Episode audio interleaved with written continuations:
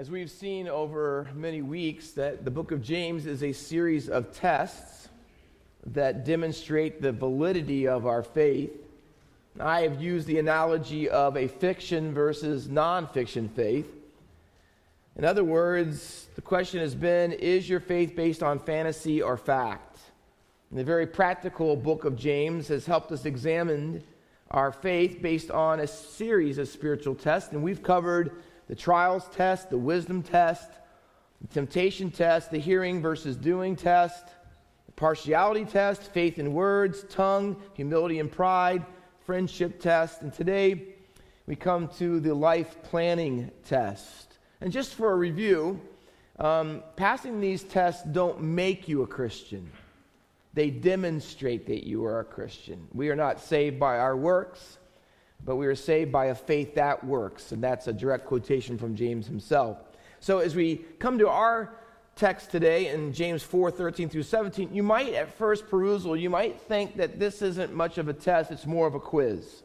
That it's not really as quite as important or significant as some of the other tests that we've tried to go through.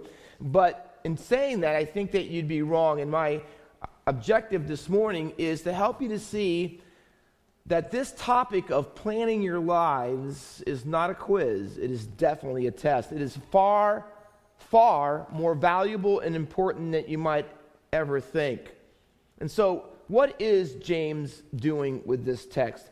May I say up front, he is not just helping us as Christians relate to the themes of possessions, wealth, or business. All of those are mentioned in this passage but that's not what he's after. In fact, he could have just as easily said, Now listen, you who say, I'm going to go to school for the next four years, and after that, I'm going into such and such a career. Or he could have said, Those who say, In the next couple of years, we're going to start a family and we're going to have so many children, and here's the house that we're going to buy, and so forth and so on. Because, see, he's not just talking about money or business or wealth. He's talking about one of the most normal things that we do, and I would dare say something that we do every single day, and that is that we plan. We plan our lives to have some level of control over our circumstances and perhaps even more importantly, our future. And certainly, there is absolutely nothing wrong with planning. In fact, it's absolutely normal, isn't it? I mean, it's normal for us as human beings to try to exert some sort of control or some sort of power over our schedules and our goals and the things that we want to accomplish in life. And you can see it. Look at verse 13. He, he says, today or tomorrow. See, that's a schedule. Those who say today or tomorrow, there's a schedule there. And then he says, we're going to go to such and such a town. So that's a destination or a place. And then he says, spend a year there. See, that's scheduling your time and then trade and make a profit. Verse 30. That's your goal that you're trying. See, all of those things, James says, are part of life. You plan to go places, you have a job, you plan to have goals, you're trying to reach things in your life, and all of those things are good. We do all that stuff all the time. In fact, you probably have, and maybe you brought it with you today. We have calendars and we put things on our calendars. We have appointments, things that we're going to do. This is the week that we're going on vacation. Hey, this is the week that we're doing this. We have planners. Why? Because we have to do lists. And every day for some people, I have these things I got to get accomplished. And I have long range goals, short range goals.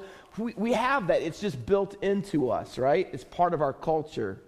So James is not saying, that you really shouldn't plan if you're a good Christian. That's not what he's saying. What he's saying is this plan, but don't leave God out of your plans. That's what James is saying. So, a nonfiction faith, James would say, a real faith, a faith that really is vital in living. Here's what it is a nonfiction faith doesn't leave God out of your daily plans. So, here's how he starts. Look at the text. Verse 13 he starts off with a little invitation, as it were. Come now. Now, now notice, he also starts the paragraph in chapter 5 and verse 1, which we're going to tackle next week. He does, so these two things go together. And so this is really part one, and next week is part two about planning and how you handle your possessions, your time, and your wealth. So he says, but listen, come now is a phrase in the Old Testament the prophets did, and, and they used it when they wanted to invite God's people in and tell them something very, very serious. And so what James is saying, this is not a quiz about your faith, this is a test. And it's a very important test because how you plan your life speaks volumes about where God is in your life. So there's two approaches. See in your scriptures, I want to show it. It's a very easy text to figure out. There are two approaches to planning your life. There's plans with God and there are plans without God. And now those two plans are marked off by an almost identical phrase. Look at verse 13. Come now and see it there, underline it. You who say. Now, verse 15, it says, instead, you ought to say. Now, see, those are the two plans. This is what people are saying. This is one approach. But what you ought to say, verse 15 and following, is the second approach. And so there is a worldly approach one that demonstrates that you're a friend of the world, James 4 4. And there's an approach that you take to planning your life that shows and demonstrates that you're a friend of God. So there's a godly approach and there's a worldly approach to planning. And we're going to unpack them one at a time. So let's do the first one worldly planning. When you are demonstrating that you're really not the friend of God, but you're the friend of the world, what would it look like in your daily life when you plan things? He says, You who say, now, that phrase used in Romans 2:22 and other places is always about talking to yourself. You who say, in other words, here's what James is saying. Hey, there's people who plan and here's how they think. This is the pattern of their thinking about their daily lives and what's going to happen in the future. Here is their internal planning process. Ready? See if it's you. These are people who have plan, who plan their lives and their future without thought of God.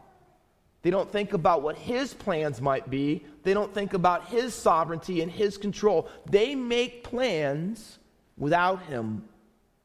Now, you don't think that may be a big deal, but here's what he, how He describes in verse 16, which we'll get to.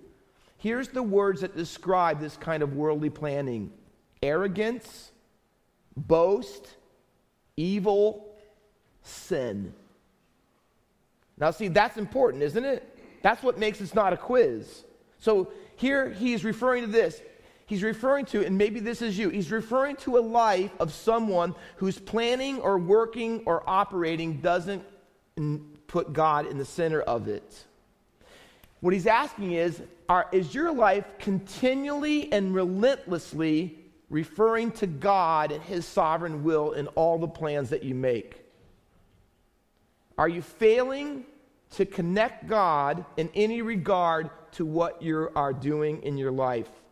How you think about your plans, what your plans will be all about, how your priorities, your values, how you use your finances, what you're going to do with your time, where you're going to live. Does God have any say in any of those things? See, He's talking about people who ignore who he is and what he has done for them, even though they may claim to know him.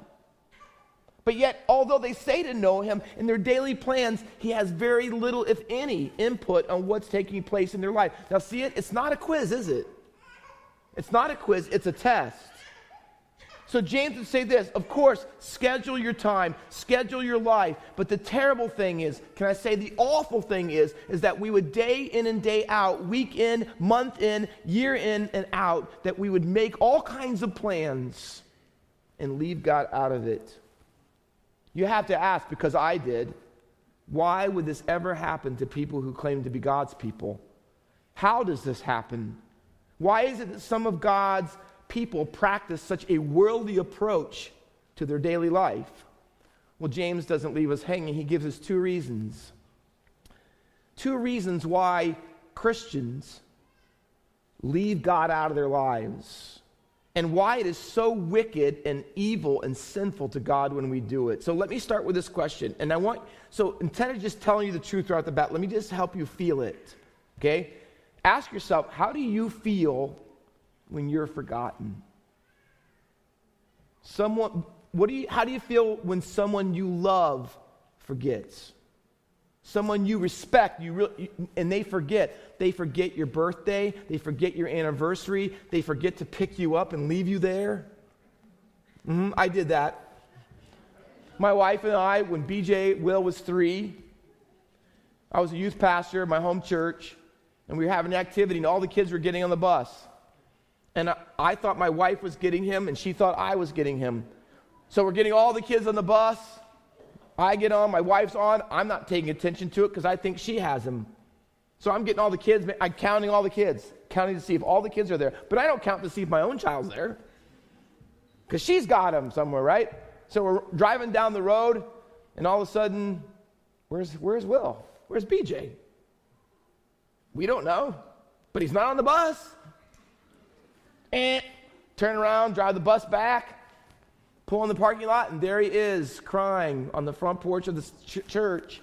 And one of uh, the kids from people from the church, he was in the church office or something waiting for us because we left him behind. We forgot him. You know what? You feel awful. You feel awful. You know what? But he feels awful. The tears coming down. Why? Now that's just a little kid, right? Imagine how do you feel when you're forgotten? How do you feel when no one remembers, right? Here's what God says. Listen to this.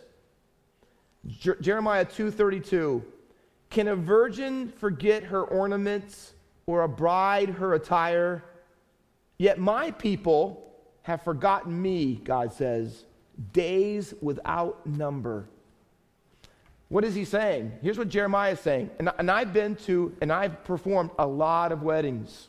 You know what I've never seen at a wedding? I've never seen or had a bride say to me, Oh, wait, Pastor Walker, I forgot my veil. Or, Oh, wait, wait, I came to church, but I forgot the dress. Or you're going to have to give us a few more minutes because I didn't do my makeup or I didn't do my nails. Or wait, I, we, I forgot, I haven't even done my hair yet. I've never had a bride say that to me and probably never will. And you know why? Because to a bride, to be beautiful and presentable for her husband to be is an absolute necessity. It's of utmost importance. See what God's saying? He says, you know what? We don't forget the things that matter most to us. But God says, but you've forgotten me. You've forgotten me. Maybe he would be, if he was here and, and he could stand here and talk to you today, maybe he would say, You've forgotten me, plans without number.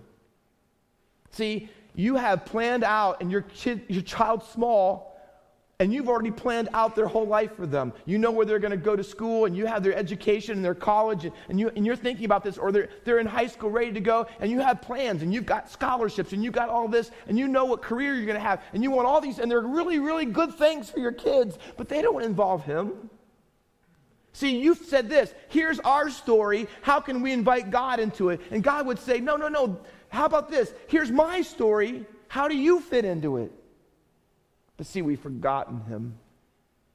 We have career plans and we make moves and we, up, t- we move our children and our house and our family. We go other places. We take jobs and we don't even know if there's a good church in the area and we've never attended a church. We'll go that, but when we get there, maybe we'll figure that out. We'll have time for that. And God says, Don't forget me.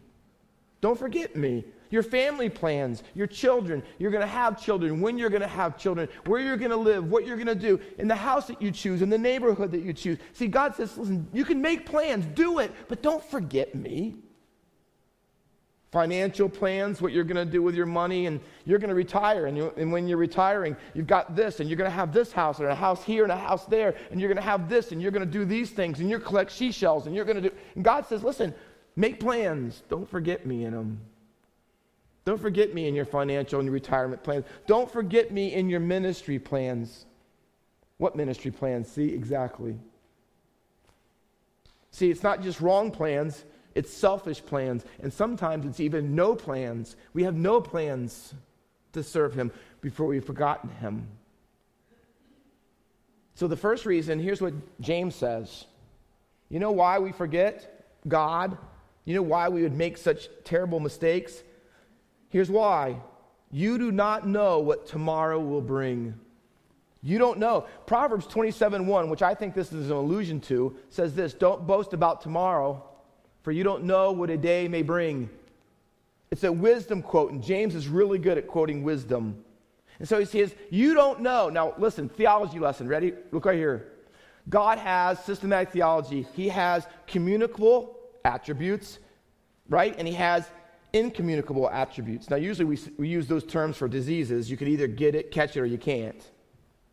But with God, it's talked about his attributes. In other words, his communicable a- attributes are ones that you should emulate. You should try to be like him in those ways merciful, kind, loving, so forth. But he has incommunicable attributes, and those are ones you cannot emulate him. And they're usually the ones that are the little omni words omnipresent, omni, you know, omnipotent, omnipotent all, all powerful, all knowing, all those type of terms. And see, here's what we do. When we leave God out of our plans, we are trying to emulate his incommunicable attributes because only God knows everything. Only God has all power. So imagine this we forget God. Here's how.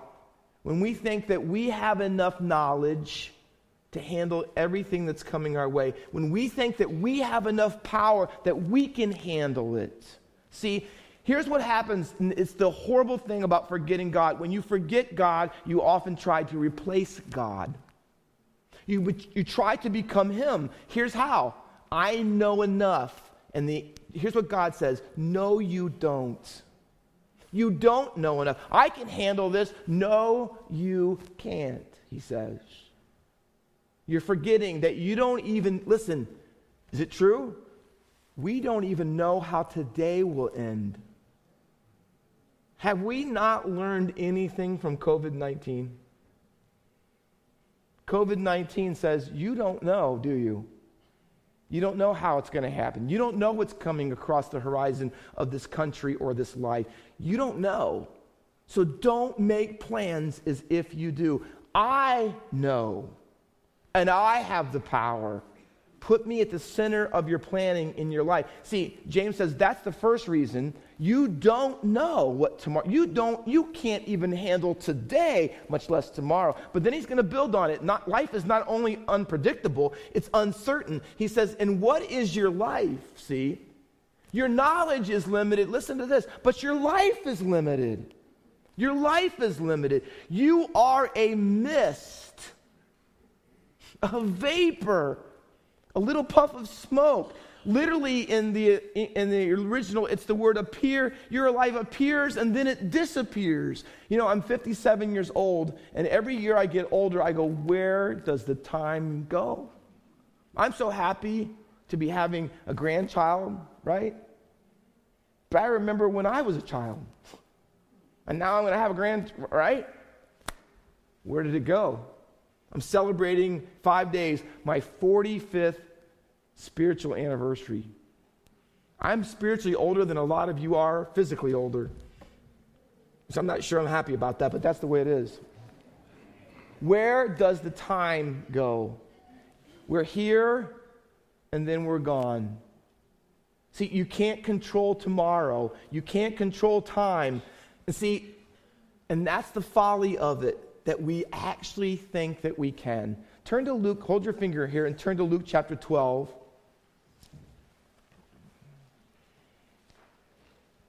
Luke chapter 12 is a story that Jesus told of a very rich man. In verse 13, someone in the crowd said to him, Tell my brothers to divide the inheritance with me. But he said to the man who made me a judge or arbiter over you, and he said to them, Take care and be on your guard against all covetousness, for one's life does not consist in the abundance of his possessions. And he told a parable to illustrate it. Listen to this.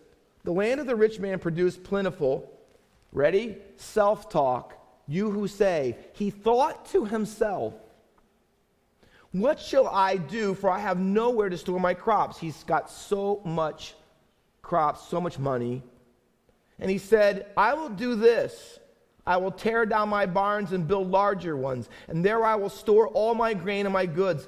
Ready? And I will say to my soul, self talk, soul, You have ample goods laid up for many years. Relax, eat, drink, be merry. See, he's got his plans figured out. He's going to make this much money. He's got a schedule. He's got a retirement, and he's going to take it easy. But you know what? His plans have a problem. You know what they are? There's no mention of God. He leaves God out of his plans. And what is God's response to him? Hear me, and to you. You know what God says? Here's one word for that fool. See, this parable and this paragraph in James is teaching us the folly of making plans without God. Fool, watch. You've been talking about the rich man, you've been talking about months and years ahead. And this night, do you see the dramatic contrast? You have all this planned out there, and you don't even know your life will be over today. This night, your soul will be required of you, and the things you have prepared, whose will they be? Here's what he says. See, he says, I will, I will, I will. See how confident he is in what he's doing? Go back to James. Here it says, We're going to go into such a city and we're going to buy and train. We will do this. We're going to go here. We're going to do. See, he's got plans, but God isn't in them. And you know what? Here's what James says it's so foolish to do that. Here's how the parable ends. You know what the folly is? Why do people plan like that? Because they are not rich toward God. See, the approach you take tells you what values you have. You either treasure money or you treasure God. And that's why it's not just externally what you do, it's internally what you are. See, plans without God is a life without God. That's why it's not just a quiz, it's a test. It's not taking into consideration that you might plan for months and years, but your life may be a vapor and it may be disappearing today. So there's worldly planning. He says, but that's not what you should be as a Christian. He says there's godly planning, verses 15 through 17. Now, look first the word instead. It's the Greek word anti, meaning against. Mean there, this worldly planning I've just described to you, it is complete polar opposite, complete extremely opposite, antithetical to all that God is all about. So if you find yourself doing the planning where God's not a part of it and you're not considering that your life is a vapor, see, here's what he says. You ought to be doing something completely different. He says, you ought to be planning in a God centered way. So you ought to say, in, that, in other words, this is how you should do it. And so again, it's not a pl- question of planning, it's whether your planning will be self centered or whether your planning will be God centered. And so he says, here's how you start talking to yourself. Here's what you should say to yourself if the Lord's wills. Now listen, I'm not trying to be too harsh this morning, but in our circles, that's kind of a pious phrase. I call it Jesus jargon that people put on the end of statements when they're not sure or, or they think that they're going to do something they want to do. I'll do this, and they tack on if the Lord's wills. Or, or they'll say something that, Lord willing, if the Lord leads me, the Lord is talking to me or telling me. See, be careful about using that phrase in such a subjective way that no one can really challenge you about what you're doing. Because you, you put it on the end of it, well, you know, I'm, I've got God. I, that little phrase says, I've moved God into the plans. Maybe. Because it can be an excuse for you just doing what you want and then tacking it on. When, when James says, say this, if the Lord wills, he is not saying for you to tack that on the end of it so that you can feel that your plans without God are spiritual. Here's what he wants. Here's what he means. He doesn't want you to sprinkle that phrase over everything you want to do and put God's name on it without actually considering Him. But when He says, watch the phrase, if the Lord wills, what? You shall live and do this or that. See, how many people say when they say, well, if the Lord wills, how many of them think this? If He even gives me life today. Ready to do a test? Go like this. Breathe in really deep. Do you know God said you could do that? Do you know the fact that you do it again is all by His permission? Do you know that you do it the rest of today is only by His grace? See, when you say, if the Lord wills, that's what He wants you to think. He doesn't want you to just tack it on the end so you can sound spiritual to everybody else. No, he wants you to think, listen, listen, I'm planning this if he even gives me life. Even if I'm still alive, if my heart is still being. And, and by doing that, I'm saying this I acknowledge that I have a limited life. I acknowledge, God, that you're in charge of my life, not me. I, I confess, God, that you are God on the throne, not me. That's what he wants. See, if the Lord wills, I will live, and, watch, and do this or that. It's parallel to the first phrase. Remember, he said, You'll go into such and such a town? It's generic. See, he says, Do this or that. It's, it's all the details of your life. So when you say, If the Lord wills, what does he want? Here's what God wants when you say it. Here's what he wants going in your mind God, you're in control. You're in charge of every single detail of my life little ones, big ones, and everything in between. Therefore, I don't make presumptuous plans. I always have contingencies in my mind. I always think, God, is this part of your kingdom? Is this for the sake of the gospel? Is this really what matters most? See, I say this plan everything, assume nothing. Submit all of your plans to God and tell Him, tell Him on your knees, God, here's what I would like to do, but you change all of it.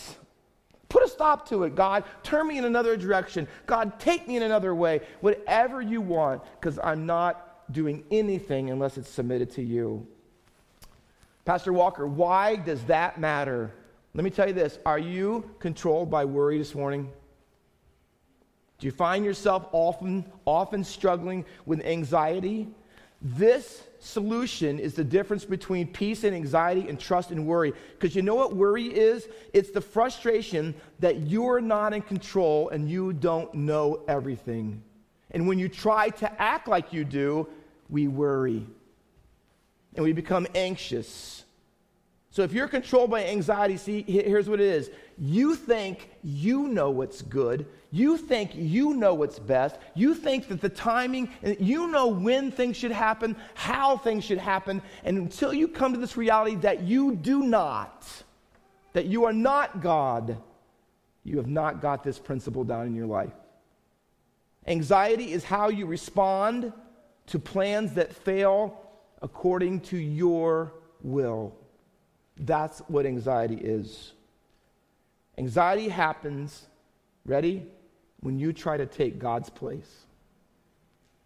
James says, instead of that approach, how about saying this to yourself if you really believe and practice the phrase, if the Lord's will? How about saying this to him? I would like to marry this girl. I would like to get into this school. I would like to have this job and buy this house. I would like to have a child. But God, you know best. You know best how, you know best where, you know best when. I, God, tell him, I don't know that. I don't know what the future is, but I know that you do. And I want you to know, God, I humble myself. I am not you. And so I trust you. I trust what you're doing. I trust when you do it, how you do it, why you do it. You know how, why, let me ask you, and we'll close. You know why that's so hard for us? Well, James tells us, verse 16, look at it. He says, You know why we struggle with that? Because as it is, you boast in your arrogance. All boasting is evil. That's why this is an extension of the previous passages. You know why he spent so much time talking about pride and humility? Because pride is at the root of godless planning. Pride is. Only when you think that you can do what he does, when you can know what he knows and do what he does, see, that's pride. He says, and that's why, and, and, and watch, and here's how far it had gone with some of them. They were boasting in it. They had become arrogant. They are basically saying, I'm independent of God, and actually, I don't really need Him. Now, you would say, I would never say that. I would never say that. But do you live it? I don't, you would never say, I don't need God, but do you live like you don't need Him? So I'm supposing this morning that you read your Bible and you prayed before you came. Or yesterday, or the day before. But you have forgotten me days without number. Here's what God says You may never have said it, but you may say it every day with your life. You know what he says it is? It's evil. It's wicked, he says. Planning your life, he says, is if I don't exist, but you come to church and praise me as if I do. You know what? There's a term for that practical atheist. But I acknowledge God on Sundays, but live as if He doesn't exist in my plans every other day of the week. It's sin, he says. It's sin. See, they didn't know it. He says, For him who knows to do something and failed to do it, it's a sin. See, they should have known that. They couldn't admit they didn't know the future, but they should have known that, and they didn't. They didn't live it out. And so maybe God brought you here this morning, and here's what He wants you to say. Maybe it's time that you plan to put God in your plans. Maybe he brought you here because you're, you're, coming up on some serious decisions and some plans in your life, and maybe some nonsense. But here's what he says Don't just plan the big ones with me, plan it all with me. Plan every day with me. How are you going to do the rest of today? Make God in your plans. God, I'll be here Sunday night. You know why? Because you're the center of my plans. God, I'm gonna, you know what, this week I'm planning on you. That's why I'm going to get on my knees and in the Bible before I go, because I'm acknowledging, I'm communicating to you, God, I need you. I need you today. All things, every detail, I need the plans to be centered around you. So, which approach are you? How do you live your life daily? God says it matters. It's not just a quiz, a test. Let's pray. Father, all of us, to one degree or another, we make plans. In fact, we may have plans today. But the question isn't whether we're going to plan, but how we're going to plan. Are we going to plan with our lives built around us or our lives built around you? I think that we would view church differently if we altered that. I think we'd, we'd say and we differ on how we spend our money and our priorities and our time and what matters most. I think it would change if our plans changed and who they were built around. I pray this morning as God's people who worshiped you with their offerings today and with their songs, proclaiming how great you are and how wonderful you are. God, may that really be shown and demonstrated throughout this week and every week in the way that we plan every detail of our lives. May we relentlessly come back to putting you at the center. Help us, Lord, to do that the more. We pray in Jesus' name. Amen.